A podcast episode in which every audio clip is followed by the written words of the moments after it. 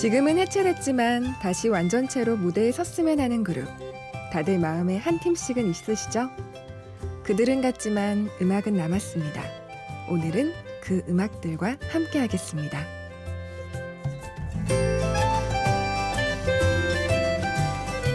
심야 라디오 DJ를 부탁해 오늘 DJ를 부탁받은 저는 박현성입니다.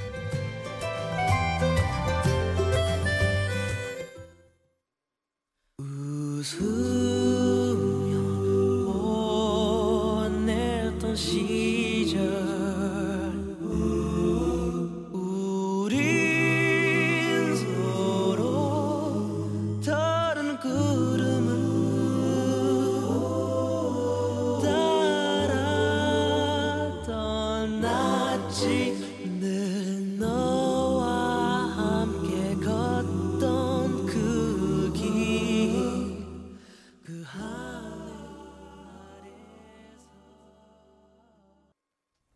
첫 곡 솔리드의 꿈 들으셨습니다. 안녕하세요. 심야 라디오 DJ를 부탁해 저는 박현서라고 합니다. 오늘은 좀 추억을 가지고 나왔어요. 이름하여 다시 결합했으면 좋겠는 그룹. 저의 편견으로 뽑아봤는데요. 여러분들도 공감하셨으면 좋겠습니다. 솔리드는 재미교포 김조한, 이준, 정지윤으로 이뤄진 남성 3인조 그룹이에요. 95년에 발표한 2집 앨범으로 큰 인기를 얻었는데요. 그때 타이틀곡이 이 밤의 끝을 잡고 아시죠? 지금 들어도 전혀 손색이 없는 명곡이죠. 솔리드 이전에는 국내에서 R&B를 이렇게 세련되게 소화하는 그룹은 없었을 거예요. 지금도 그렇지만 김조한의 보컬은 독보적이었고 정재윤의 작곡가 프로듀싱 능력이 참 재능이 있었죠. 그래도 이준이 제일 멋있지 않았어요? 저는 이준의 어릴 때 꿈이 소방수였다고 말하는 게 왜 이렇게 멋있어 보이던지. 머리도 옆을 항상 바짝 깎고 다녔는데 혼자서 바리깡으로 이발하고 그랬다고 하더라고요. 이게 서양의 멋쟁인가 어린 시절에 그렇게 생각했던 적이 있었어요. 특히 솔리드의 멤버 셋의 케미가 참 좋았죠. R&B를 부를 때는 과하지도 모자라지도 않게 딱 절제할 줄 알고 댄스곡을 할 때는 또 자유롭게 가지고 놀면서 R&B, 댄스곡 모두를 소화시킨 그룹이었죠. 얼마 전에 추석 때 한 프로그램에서 솔리드 멤버들 나온 거 보셨나요? 아쉽게 재결합하는 모습은 볼 수 없었는데요. 제가 제일 좋아하는 이준이 참석하지 못하고 화상으로만 나왔었어요. 어쨌든 재결합하고 싶은 마음을 확인할 수 있어서 참 보기 좋았습니다. 세 분 다 여전히 음악을 하고 있으니까. 언젠가는 그때처럼 다시 무대에 서는 모습 볼 수 있겠죠? 너무 보고 싶네요. 솔리드 노래 한 곡 더 듣고 갈게요. 솔리드의 나만의 친구. Yo, man, I don't think they heard you. Won't you tell them what your name is?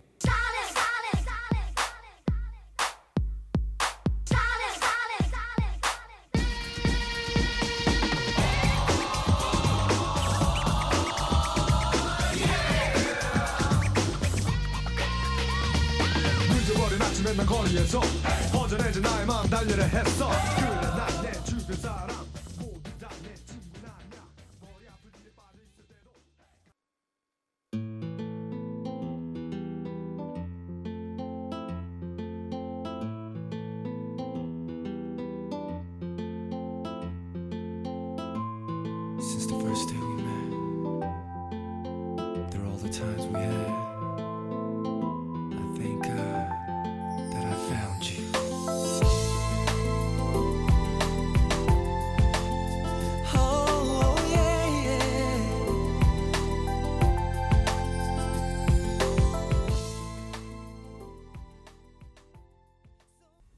솔리드 나만의 친구, 거기에 이어 원타임의 원러브까지 들으셨습니다. 원타임. 테디는 활동하는 게 보이는데 다른 멤버들은 어디서 무얼 하고 있을까요? 송백경, 테디, 데니, 오진환. 공식적인 해체 발표 한 번 없이 그렇게 사라져 버렸다는 게 너무나 서운하네요. 그래도 돌아오긴 쉽지 않겠죠? 이런 가수들이 활동하던 90년대 중반. 그때는 mp3도 없었고 CD도 그다지 대중화되지 않았을 때예요. 거의 모든 노래를 카세트 테이프, 마이마이라고 하죠. 그걸로 들었었는데. 그땐 가수들이 앨범 준비를 하려고 몇 개월에서 1년 가까이 활동을 중단하고는 했었는데요. 그때 하던 얘기가 다들 비슷했어요. 재충전의 시간을 갖겠습니다. 뭐, 이런 식이었죠? 앨범 작업을 잘하고 있나, 언제 컴백을 하려나, 인터넷도 없을 때잖아요. 레코드 가게 주인 아저씨나 대중가요 잡지가 정보통이 되어 주었었죠. 집에 가는 길에 꼭 레코드 가게 들려서 소식 없어요? 언제 나와요? 물어보곤 했었는데. 그렇게 목이 빠지게 기다리다가 앨범이 발매되면 테이프가 늘어질 때까지 듣고 또 들었는데요. 아마 이분들 노래도 테이프가 닳도록 들었던 분들 많으실 겁니다. 노래 듣고 이야기 이어갈게요. 듀스의 너에게만. Funky, VJ, Deuce. Time for some slow jam. 너는 지금 내게서 너무나 멀리에 다시 내게 올 수 없지만 감으면 아직도 나의 있는데 여러분들은 지금 심야 라디오 DJ를 부탁해를 듣고 계시고요. 저는 일일 DJ 박현서입니다. 듀스의 너에게만 듣고 오셨습니다. 범키와 버벌진트가 20주년 기념으로 리메이크한 곡이에요. 듀스는 고등학교 친구인 이연도, 김성재 이렇게 두 사람으로 이뤄진 듀오고요. 93년에 데뷔해서 95년까지 3장의 정규 앨범, 한 장의 리믹스 앨범을 발표했습니다. 듀스가 활동한 건 3년 남짓인데 지금까지도 존재감이 확고한 팀으로 남아있죠. 스킬이 대단한 것도 그랬겠지만 무엇보다 스타일이 좋았죠, 듀스는. 그때는 아마 따로 코디가 있는 것도 아니었는데 각자 잘 꾸미고 다녔던 것 같아요. 듀스는 여성 팬도 많았는데 남자들이 굉장히 좋아했었죠. 근데 듀스가 돌연 은퇴 선언을 하게 됩니다. 당시에 한 방송사 가요순위 프로그램 방송에 펑크를 내면서 1년간 출연 정지를 계기로 은퇴를 앞당기게 됐다는 게 이유였어요. 나중에 음반사와 기획사 간에 복잡한 문제가 있었다는 게 밝혀지기도 했었죠. 마지막 앨범을 내며 듀스는 다시 활동할 것을 기약했다고 하는데요.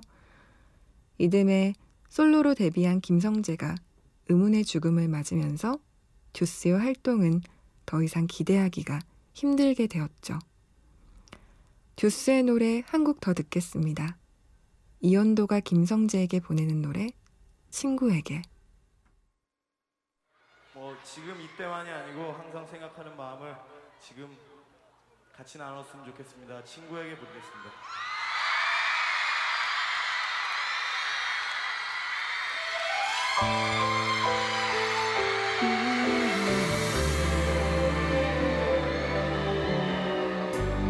언제나 내 곁에 숨 쉬던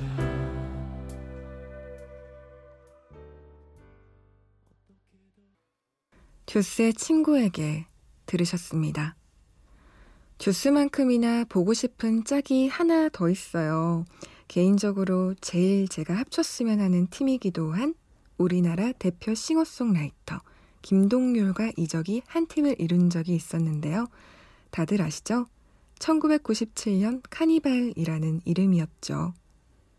앨범 발표 후에 별다른 활동 없이 프로젝트는 마무리됐는데요.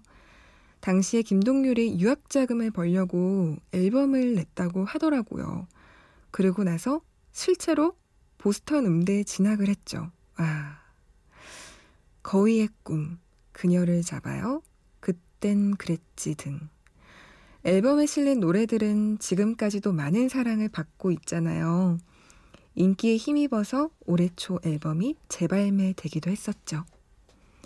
이적은 카니발 이후에 또 다른 프로젝트 그룹 긱스로 활동하다가 이후로는 줄곧 솔로로 활동하고 있고요. 김동률도 마찬가지죠. 딱 한 번 두 사람이 다시 뭉친 적이 있었어요. 2008년도 팀 결성 10년 만에 콘서트를 하면서였어요. 그쯤 팀 결성 10주년 기념 앨범이 나온다는 소문이 무성했었는데 그건 소문일 뿐이었어요. 또다시 10년 가까이 흘러가 버렸네요. 카니발 이집을 고대하며 노래 두 곡 이어 듣겠습니다. 카니발의 벗, 그리고 그녀를 잡아요.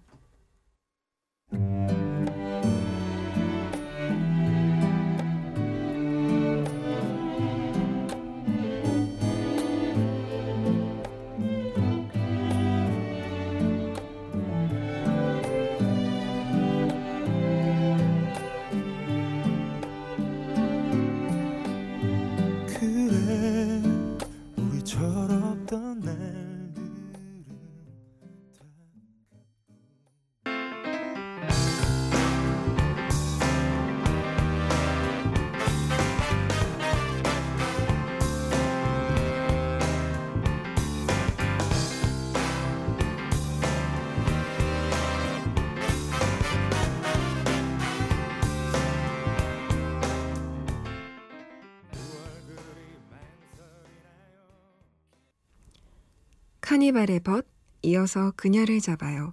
두 곡 이어 듣고 왔습니다. 여러분들은 지금 심야 라디오 DJ를 부탁해를 듣고 계시고요. 저는 일일 DJ 박현서입니다. 언제든 내게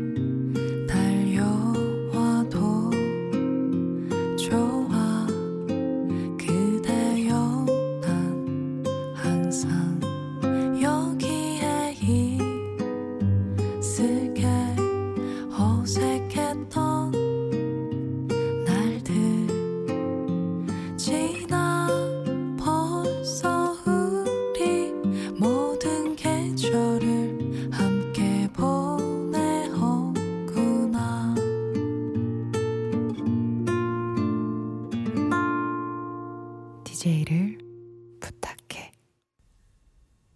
여러분 마음속에 다시 뭉쳤으면 하는 1위는 어떤 그룹이 있을지 궁금해지는데요. 그 중에 이분들이 있을까요? 바로 업타운입니다. 업타운. 1997년 데뷔한 4인조 힙합 그룹인데요. 윤미래라는 걸출한 여성 래퍼가 속해 있던 그룹이기도 하죠. 최근에 유명해진 제시도 한때 업타운의 객원 멤버였어요. 당시에는 제시카 호라는 이름으로 노래를 불렀던 기억이 나네요. 그땐 지금처럼 거친 이미지가 아니라 새초롬 했었는데. 데뷔 당시 윤미래가 중학생이었던 이라는 유명하죠? 당시에는 우리나라에 H.O.T나 잭스키스 같은 아이돌이 처음 등장할 때라서 청소년이 가수로 데뷔한다는 건 익숙하지 않은 일이었거든요. 그래서 윤미래는 데뷔 초부터 4년 동안 진짜 19살이 될 때까지 19살로 활동했다고 하네요. 사람들은 윤미래 나이에는 뭐 관심이 없었어요. 소울이 아주 진하게 담긴 보컬과 랩. 그 소리가 미성년자일 거라고 누가 상상이나 했겠어요?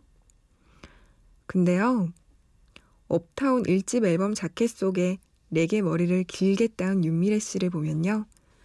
참 앳되어 보이네요. 그럼 업타운 노래 한 곡 듣고 갈까요? 내 안의 그대.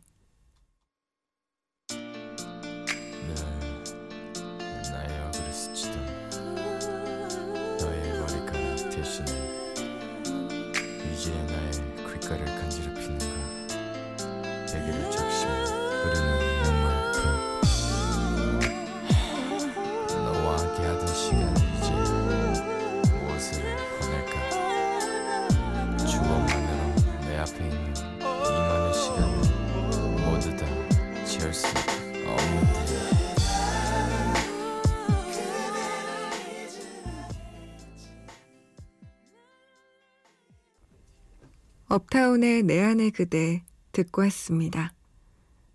앞에서 듀스 이야기를 했었는데요. 듀스보다 먼저 랩을 대중에게 정착시킨 그룹이 있었죠.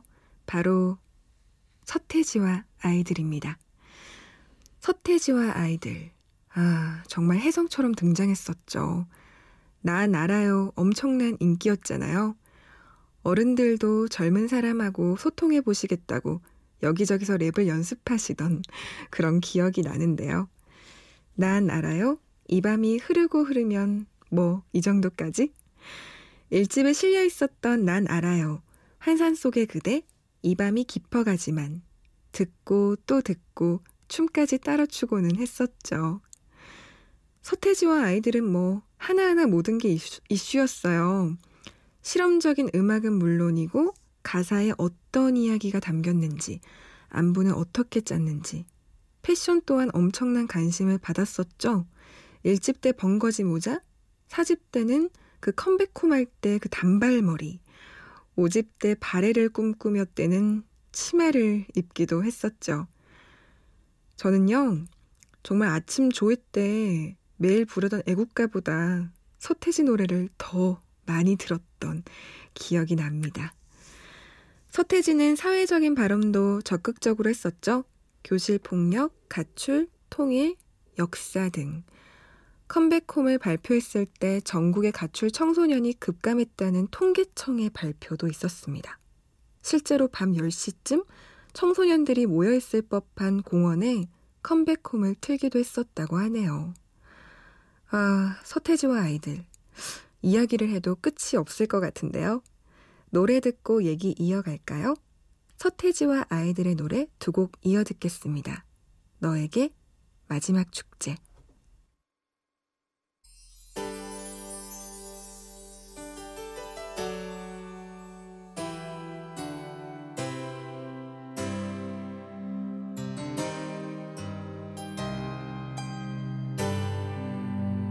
네가 아무리 지금 날 좋아한다 그래도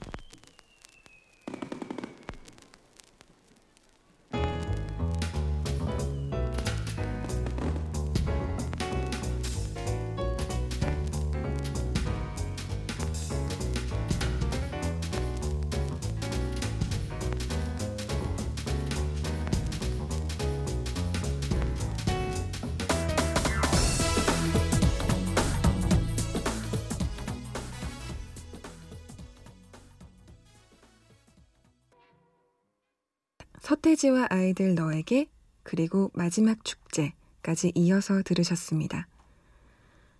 요즘은 가수들이 은퇴 선언하는 일이 거의 없잖아요. 예전에는 은퇴 선언을 하고 기자회견을 하곤 했었어요. 서태지와 아이들도 마찬가지였죠. 1996년 1월 31일까지 저는 날짜도 기억합니다. 서태지가 은퇴를 선언했었죠. 팬들한테는 정말 거짓말 같은 날이었어요.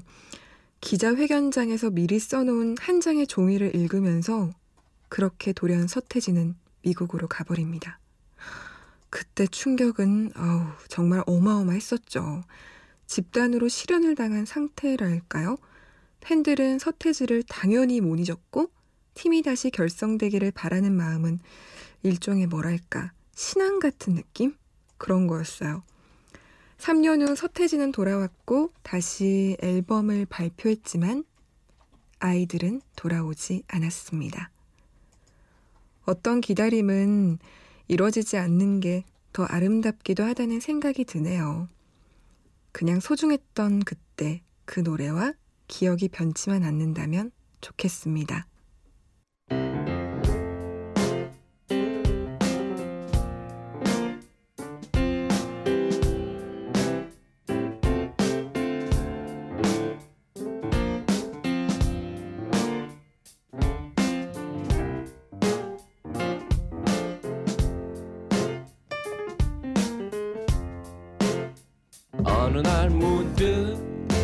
따뜻한 바람이 네가 보낸 걸까?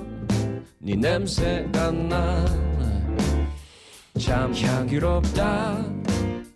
참 오랜만이다. 보고 싶다.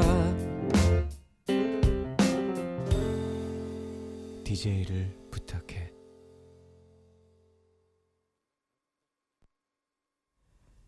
이제 마칠 시간이 다 되었습니다.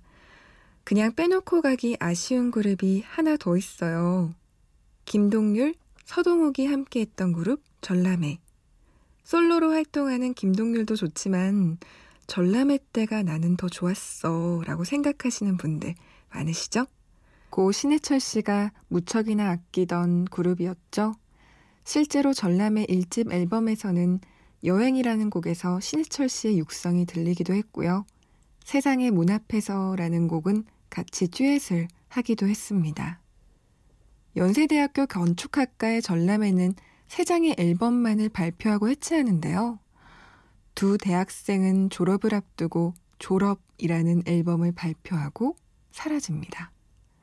전람회 꼭 한번 다시 뭉쳤으면 좋겠네요. 끝곡 전람회의 다짐 전해드리면서 이만 인사드리겠습니다. 지금까지 저는 박현서였습니다. 고맙습니다.